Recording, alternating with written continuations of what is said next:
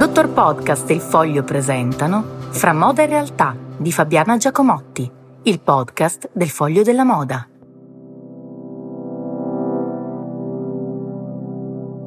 Ma c'è davvero bisogno di esporre tre foulard e due scialli su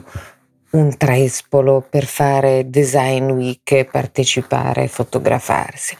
Il problema della moda alla design week è che spesso non dovrebbe starci affatto. Vuole partecipare alla festa e si capisce, però non succede il contrario. Non succede che nel momento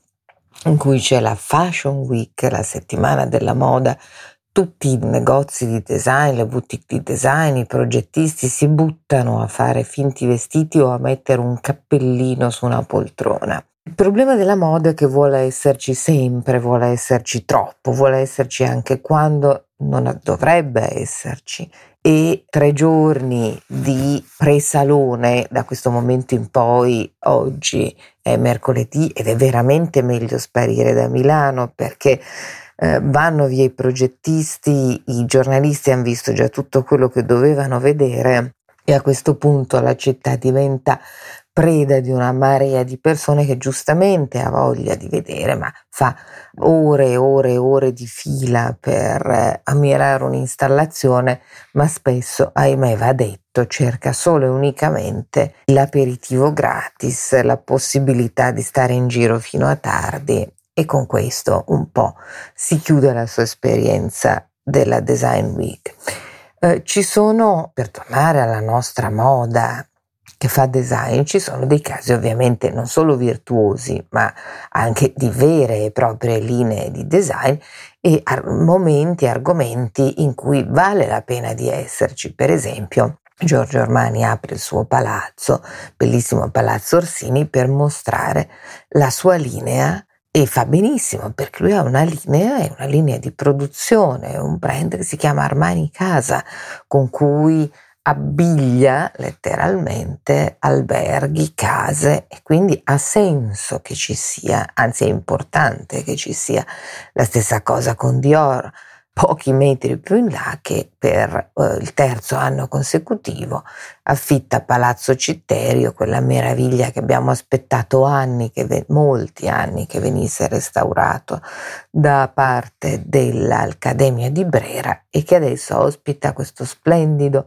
eh, merry-go-round di Philip Stark. Ho incontrato Philip Stark l'altro giorno eh, per una breve chiacchierata su questo significato di queste sedie che si muovono come, proprio come in una giostra attorno a questa eh, rappresentazione un po' della vita e della, della natura e vale effettivamente la pena di vederlo